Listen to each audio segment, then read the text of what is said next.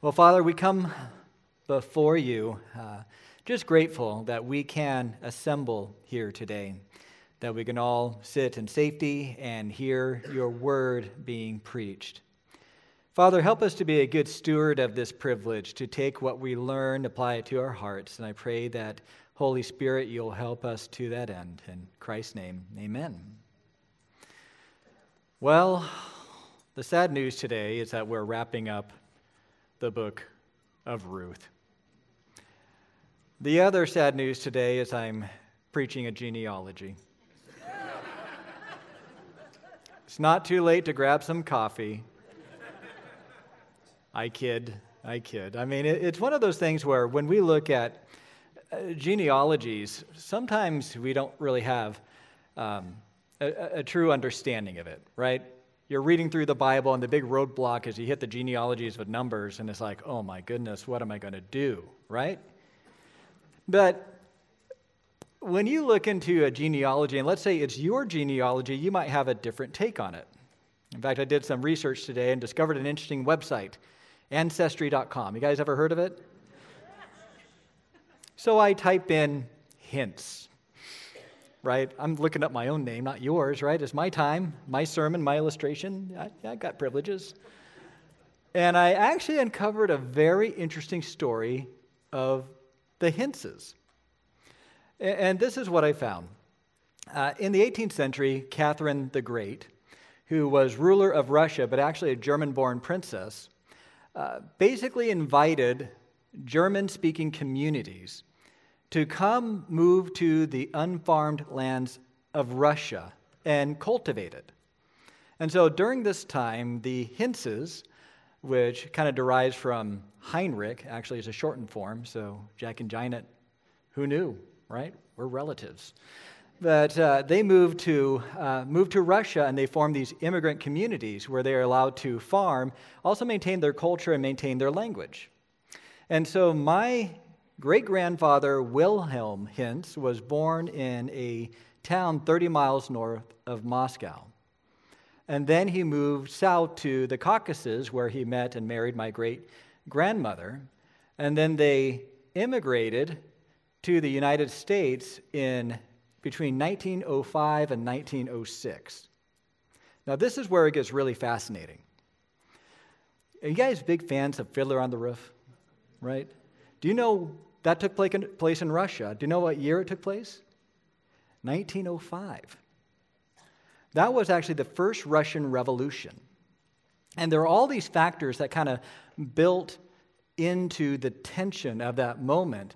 Uh, number one, the, because of some of the pressure of the peasants, the aristocracy parceled out a third of their land and allowed them to farm in small communities. The problem was they didn't have enough land to farm. Uh, they didn't have enough land to provide for their own needs, and so many of the peasants would kind of roam the land looking for work, which explains how great grandpa Wilhelm ended up in the Caucasus and hiked a thousand miles to go to this other German speaking community. Also, because of all the unrest that was leading up to it, they tried to unite the country through a process of uh, Russification, right, which is part of the tension of the Fiddler on the Roof, where they're trying to make the Jews into Russians. Well, they tried to do the same thing with the German community. And so all of those currents led to a, um, a, revolution that didn't overthrow the monarchy, but created a lot of national tension, which explains why my forebears immigrated to the United States and they settled in Leipzig, North Dakota. Yeah, from one German community to another. Uh, eventually, my great grandfather uh, he died, but and he uh, le- left eight kids. Two of them died uh, around when they were infants, and my grandfather David Edward Hintz migrated to uh, Washington State, where he died about five months after my father was born. And so I was kind of disappointed that I don't have any celebrities or famous people in the Hintz family tree. But it does tell a story that I come from a line of, of peasant farmers who were willing to move, right, from Prussia to Russia to different place in Russia to the United States to North Dakota to Washington State in search of unused farmland where they can make their, their living. And I think if we were to go back with everyone, I mean, if you go back far enough, unless you're a Native American, you know, there is some story about how you went from either Africa or North America or South America, from that continent to this one, right? Uh, there's a story behind every uh, genealogy. They, they tell a story. And, and what's interesting is as they tell a story, people are drawn to them because what they do, and the reason why people think they're so fascinated them with, right now, is they, uh, they almost give you a family identity, right? These are my people. And we kind of live in a day and age where, where everyone's searching for their own identity, trying to create their own identity. And so being linked to your ancestors might be a way of achieving one. And so when you look at Israel, when they looked at these genealogies, it was a means of finding their place in society. For one, your family ancestry determined where you lived in the promised land. If you are from the tribe of Benjamin, you live in the territory of Benjamin. If you're from, the tribe of Judah, you live in the territory of Judah. Your uh, genealogy determined your, your occupation. If you're a Levite, you weren't a landowner, you basically served the worship of Israel. If you are a descendant of Aaron, you're able to work in the tabernacle. If you were a son of Kohath, you helped transport the tabernacle. And if you were the son of Gershon, your specialty was curtain transport, right? For years, we have transported curtains in this family, and you're going to do the same. But I want to be a doctor. Nope, you're transporting curtains. That's the way it worked. Also, your family lineage determined your place in the kingdom if you were part of the kingdom. If you couldn't link your name to the genealogy, you were on the outside looking in. And so, all this to say is genealogies tell a story, but they also give place to your identity. Right? We live in a day and age where people are trying to make their own identity. Right? They're trying to define themselves by their preferences. They're trying to define themselves I know, by their uh, diseases, right? Or their affliction or their occupation, right? We're always trying to define ourselves. Uh, but in the old world, we defined ourselves by who we were related to. Uh, identity was given by the community. So you have the last name Johnson, Davidson, Anderson, right? Who you are related to determine part of your identity. So, all that to say, let's look at this genealogy. And what we see is kind of a we see a story in this genealogy that, believe it or not, impacts us in a very real way, and that it impacts our own identity. Now, Ruth 4 18 through 22 says this Now, these are the generations of Perez. Perez fathered Hezron, Hezron fathered Ram, Ram fathered Abinadab, Amminadab fathered Nahshon. Nahshon fathered Salmon. Salmon fathered Boaz. Boaz fathered Obed. Obed fathered Jesse. And Jesse fathered David. Now, the climax of the book of Ruth is the birth of Obed. That's when everything ended well. And you would think they would just stop there, but he concludes, the author concludes with a genealogy. And there's some questions about why does he end with a genealogy? Well, in some ways, this is the epilogue. It's a signal that this story continues. Now, you guys ever heard of the term fan fiction? Fan fiction is when people are so deeply enmeshed and involved in the story that they don't want it to end, so they keep on writing it. Right? You read through Lord of the Rings and you start to get depressed when there's 50 pages left you are already missing the hobbits. And so, what you do is you pick up your pen and you, you write another story about the hobbits and how they took on this person or whatever. And, and there's a desire to continue what's going on. And so, when you look at the book of Ruth, I know many of you uh, have really loved and cherished this book. There is a desire to see it continue, right? Uh, you want to believe that the story is not confined to this time, space, and history, but what we see with the genealogy is that Ruth has a definite impact today in that the story continues to impact your story. Right? The Ruth and the lessons of Ruth, all that we have heard about uh, Hesed love and redemption, go forward to today and still impact us in a very real way, which I will explain through this genealogy. So, this is what we're going to do. We're going to see three ways that this genealogy expands the story and is part of your story. We'll see that the genealogy points to providence, that the genealogy points to redemption, and that the genealogy points to Christ. Right? All of this is a continuity of what we call the meta narrative of Scripture. You ever heard that term, meta narrative? It's like the overarching story of Scripture. You, you might have heard it in four words creation, fall, redemption, and consummation. Right? What we see here is we are in the chapter of redemption, and what happened in Ruth has implications for what will happen and has happened to us. So let's look at the genealogy that points to providence. Now, first of all, you note he says, Now these are the generations of Perez. I don't want to give some opening thoughts about this uh, genealogy. Number one, it's 10 generations. And if you were to reconcile this with the history books, it's 10 generations over 900 years. So clearly, not every single person that was in the family line is in this genealogy. It's a representative genealogy where they chose 10 names, and they gave Boaz the honored place of the seventh name. And so he had his choice of where do you want to start the genealogy, and you would think that he would start with Judah, right? Judah was one of the 12 tribes. Judah is significant because it is prophesied that the scepter will never depart from Judah. A king will come from Judah, but then he starts with Perez. Now, we talked a little bit about Perez, and I'm going to tell you uh, a little version of the story now and then expand on it a little bit later on. But when he says the, the generations of Perez, there is an obvious connection to the levirate birth of Perez.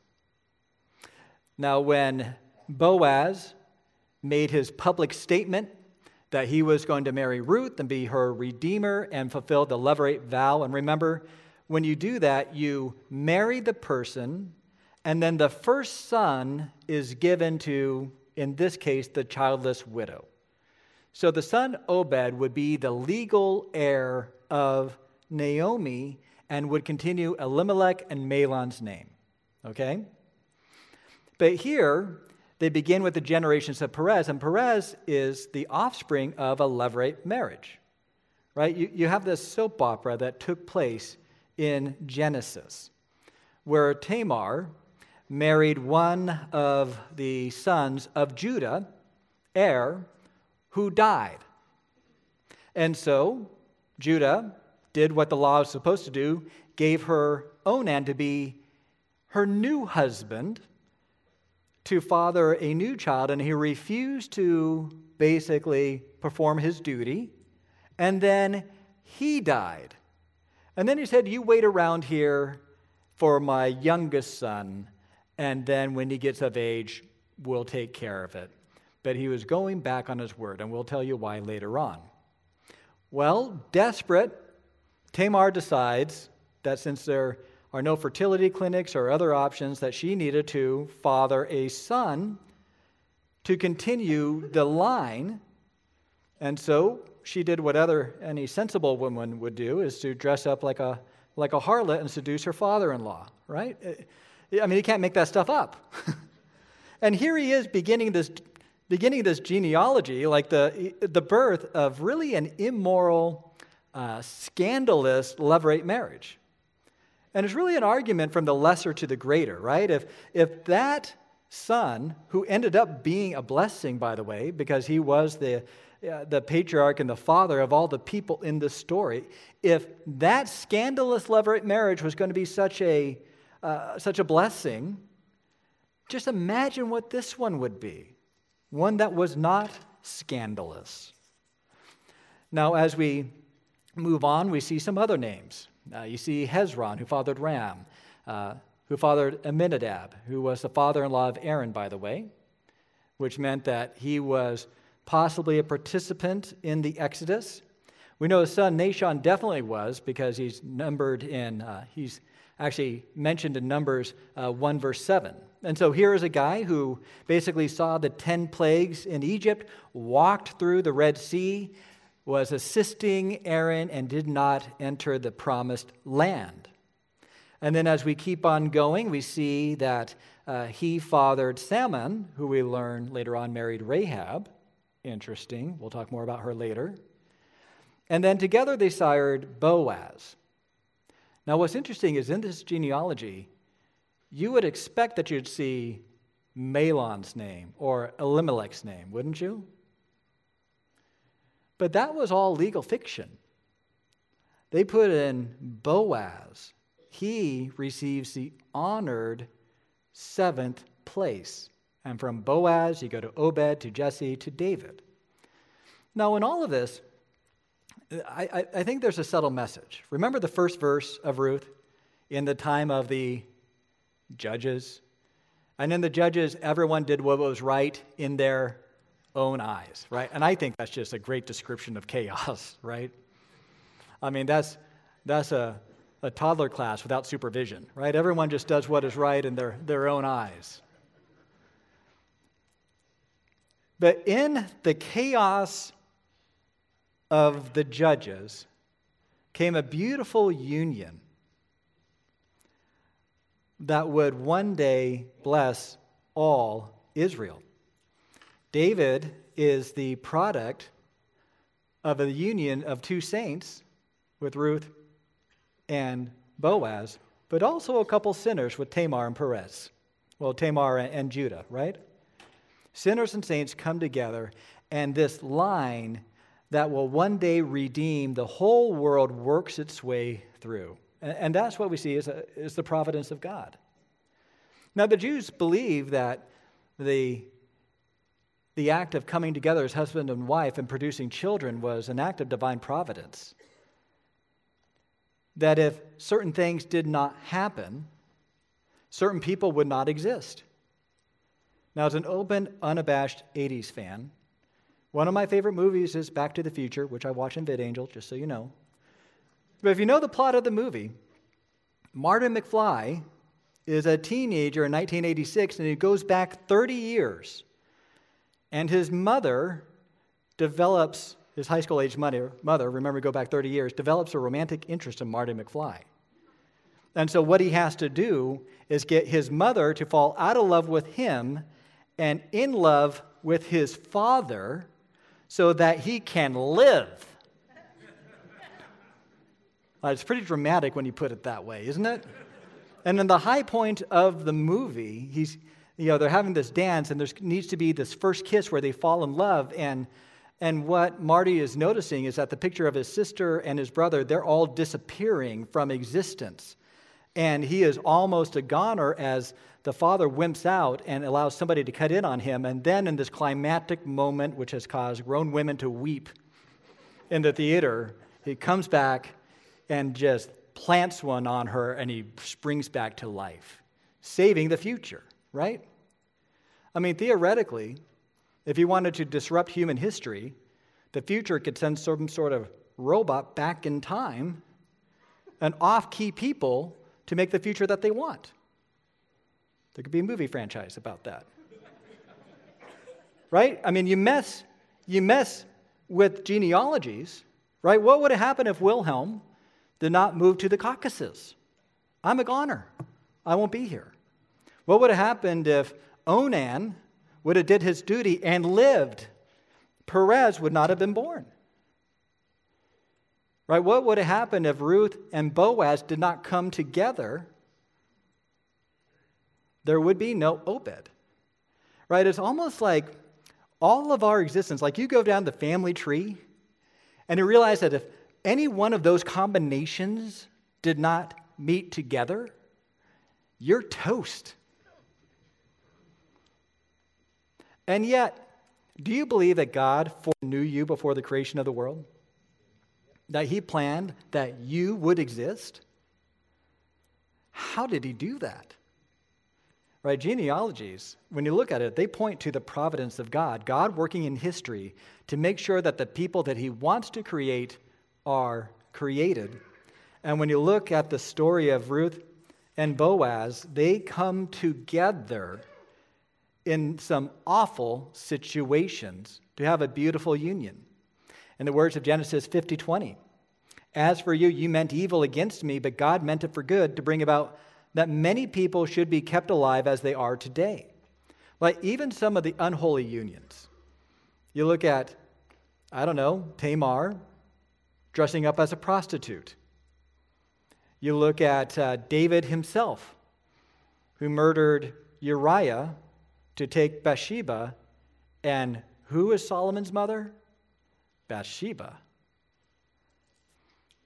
God is able to use even these wicked unions to produce good. I remember when I was uh, in junior high track, I was training for the mile, which meant I only ran one mile, and then just took breaks the rest of the time. I wasn't very good, don't know why. And uh, as I'm just standing there, I, I felt this whoosh right there. And then I realized when I saw one of our junior high female discus throwers do this that I was nearly impaled by a discus. Nate, Jake, thank God that never happened, right? but here we have Isaiah 46:10, declaring the end from the beginning and, my, and from ancient times, things not yet done, saying, My counsel shall stand, I will accomplish my purpose. Our genealogies point to the providence of God. God bends all these things to make sure that Obed is born so that he can continue the story. And the story is one of redemption. And that's what we see too, is that genealogy points to redemption. And I want to mention three names that are not necessarily explicitly mentioned in this genealogy. But if you fast forward to Matthew chapter 1, you basically see the order of names that we see here in this genealogy is copy and pasted into Matthew, but there's three additional names. The first one is Tamar. The second is Rahab, and the third is Ruth. They all are mentioned by name. And, and, there's a reason because they draw attention to the unusual birth of everyone. Now, you look at Tamar. Tamar was a Canaanite woman, right? Her husband died, then her brother in law died. And then Judah said, I think Tamar's cursed, so I don't want to give her my youngest son because he might die. And so she does dress up like a temple prostitute. And Judah indulges that, but as payment, he says, I'll give you a goat. And she says, How do I know you're going to give me a goat? Well, I'll give you my, you know, these personal tokens that clearly identify him. He basically gives her his driver's license and passport, right?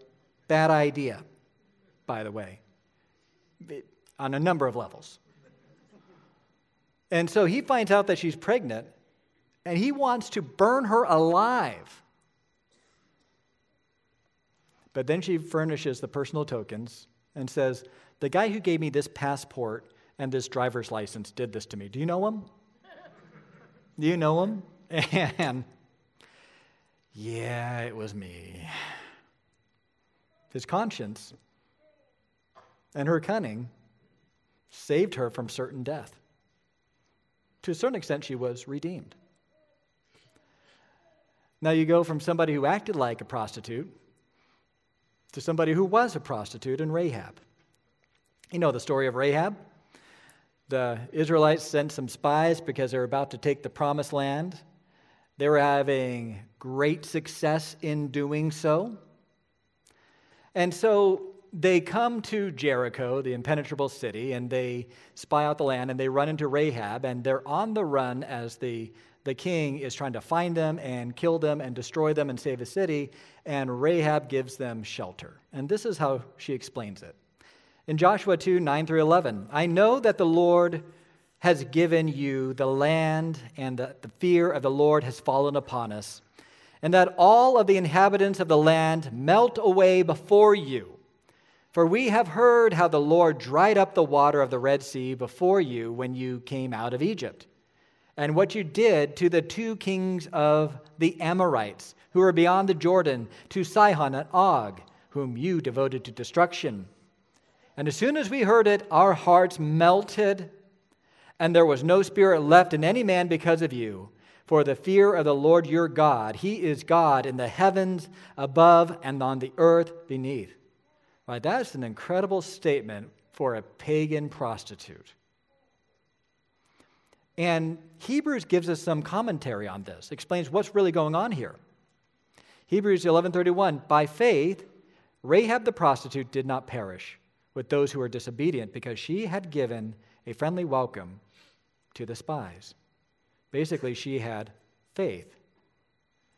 And this pagan prostitute ended up marrying a man named Salmon. I mean, isn't that a story of redemption? This time, redemption by faith. And then you think about Ruth, a Moabite woman who had no future, who did, in an act of incredible Hesed love, followed her mother in law to a land that was not her home. She said, Your home will be my home. Where you stay, I will stay. Your people will be my people. Your gods will be my gods. She basically got up seeking to harvest food to provide.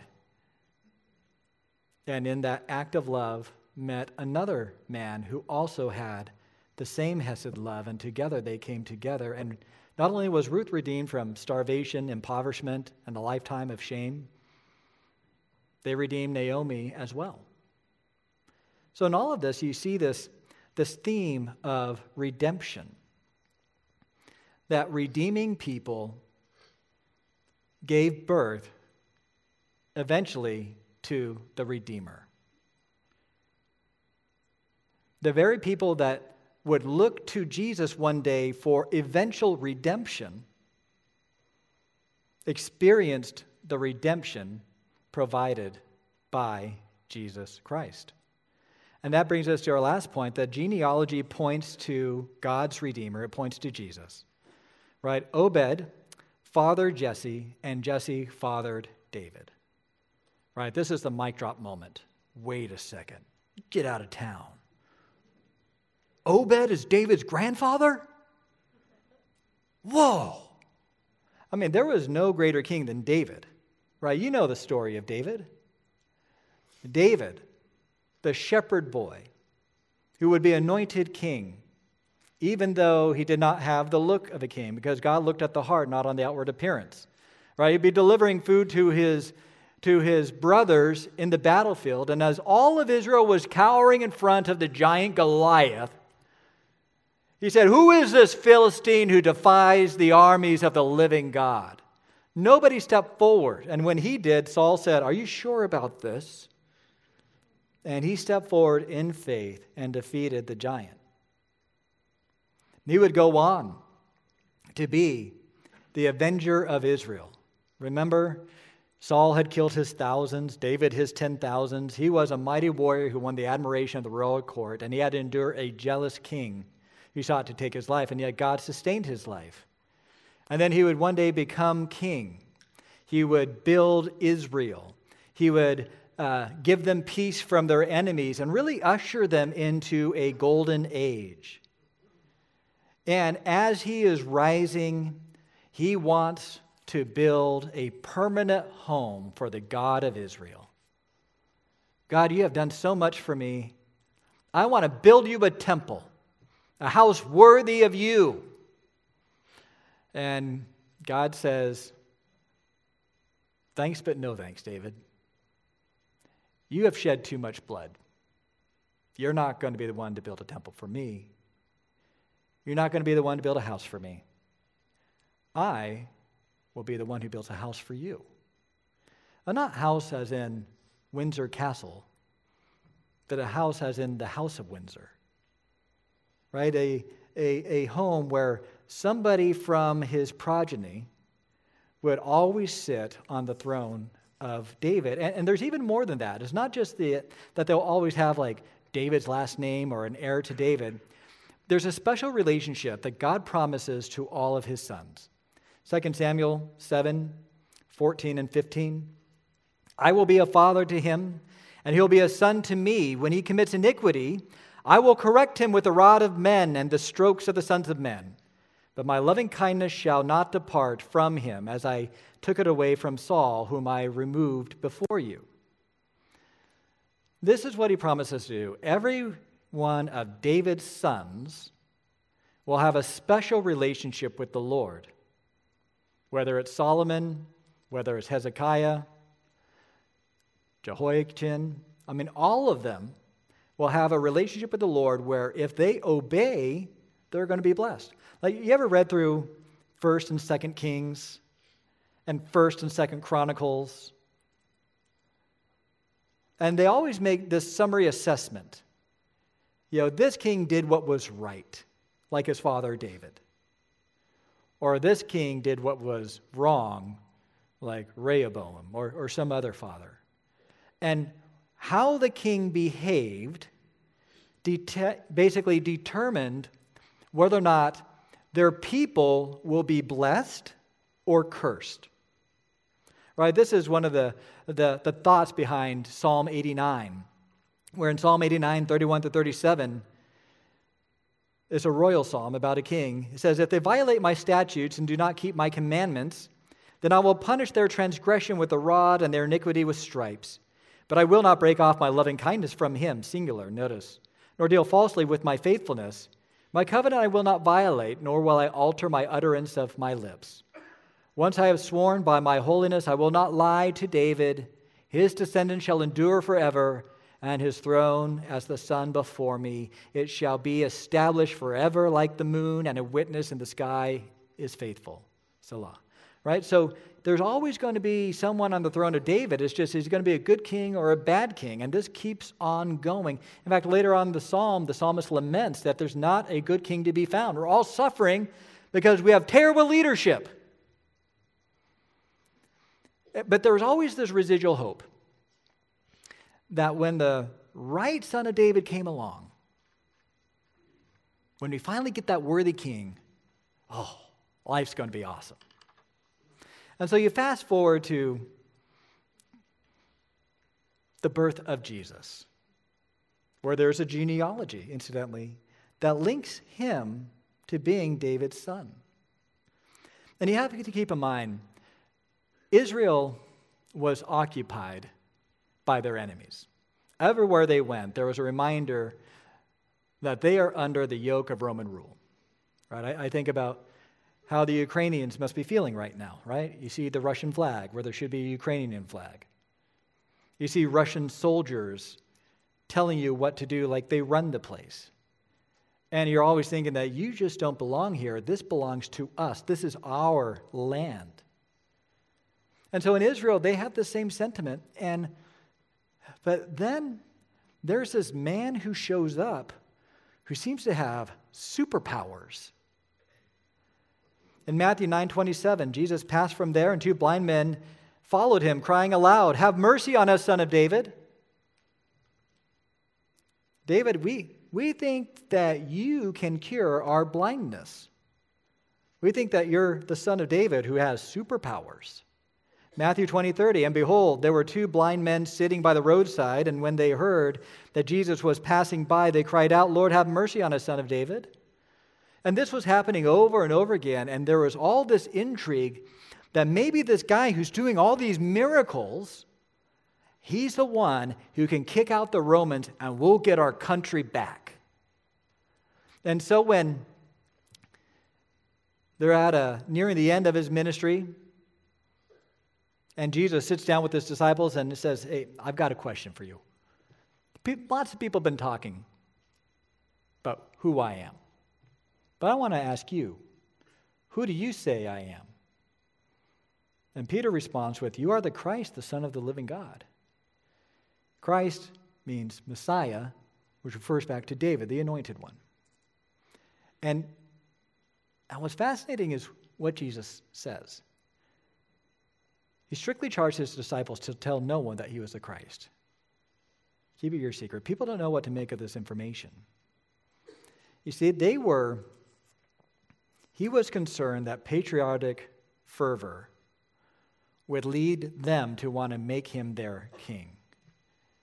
They believed that their greatest enemy was Rome, right?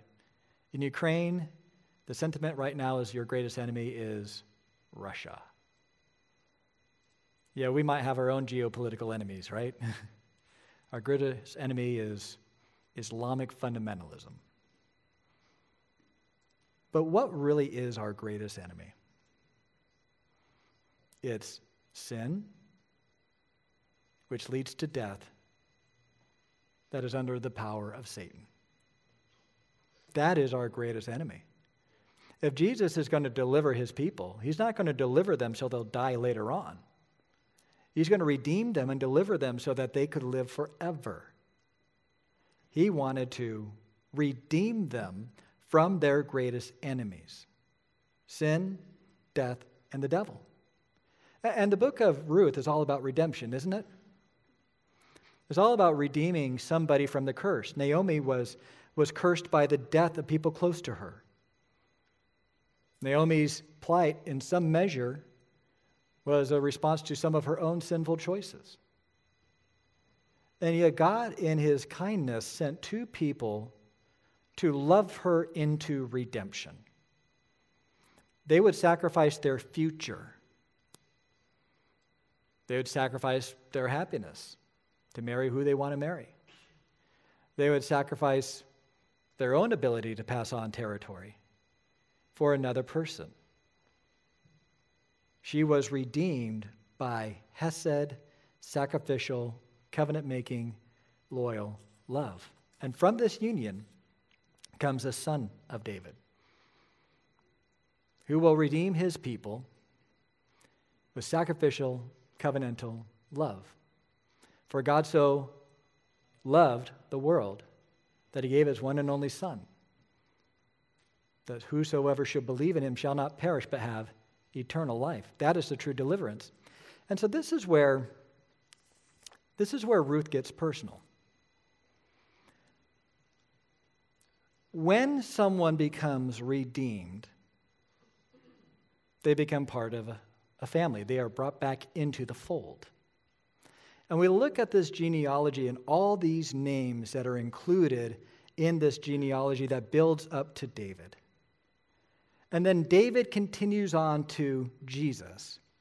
But the genealogy doesn't stop there, does it? Through the son of David, the genealogy expands. In Romans 8:15, Paul tells the Romans, "For you did not receive a spirit of slavery to fall back into fear, but you have received a spirit of adoption as sons, by whom we cry, Abba, Father." You see, if you were to keep on writing that genealogy, Joseph fathered Jesus. Jesus fathered Diane Hinke and Joy Brooks and Rick Morgan.